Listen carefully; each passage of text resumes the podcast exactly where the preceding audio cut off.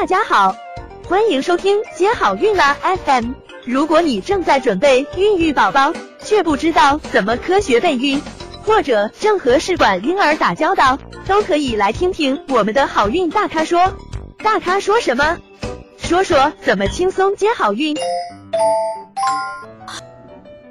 第三部分来跟大家谈呢，孕期可以接种的疫苗和生物制剂有哪些？嗯，孕期呢可以接种的疫苗，比如说这类的孕妇呢，她是暴露于高风险的孕妇，可以进行预防接种。什么叫暴露于高风险呢？比如说她家庭成员中有人得了这个传染病，然后这个孕妇也在在这个家里生活，她就属于一个暴露于高风险，那可以接种这些疫苗。比如说乙肝疫苗，嗯，它是一种重组疫苗，嗯，孕期呢是可以接种的。那甲肝疫苗呢是灭活的病毒疫苗，嗯，也是可以接种的。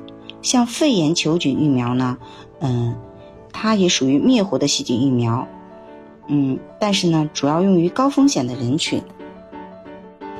还有一些疫苗呢可以接种，但是常规情况下呢不推荐。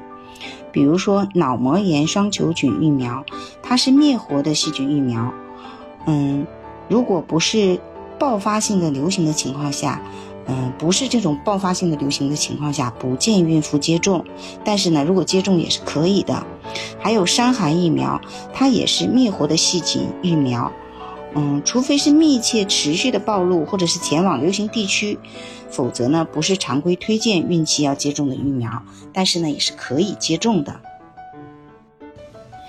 还有一些疫苗呢，在孕期遭遇突发状况的时候可以接种，比如说狂犬病的疫苗，它是灭活的病毒疫苗，比如说狗啊或者是猫啊咬伤抓伤，这个预防疾病。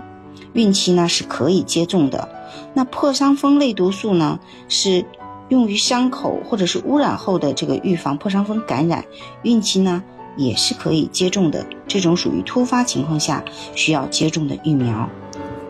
所以呢，如果怀孕的时候呢，呃，被小狗或者是猫咬伤抓伤，也是可以接种的。孕期可以注射的生物制剂。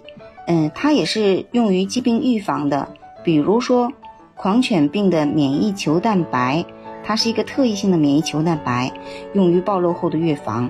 孕期呢也是可以接种的，配合狂犬病疫苗使用。那破伤风免疫球蛋白，它也是特异性的免疫球蛋白，嗯，也是用于暴露后的预防。孕期可以接种的，配合破伤风类毒素使用。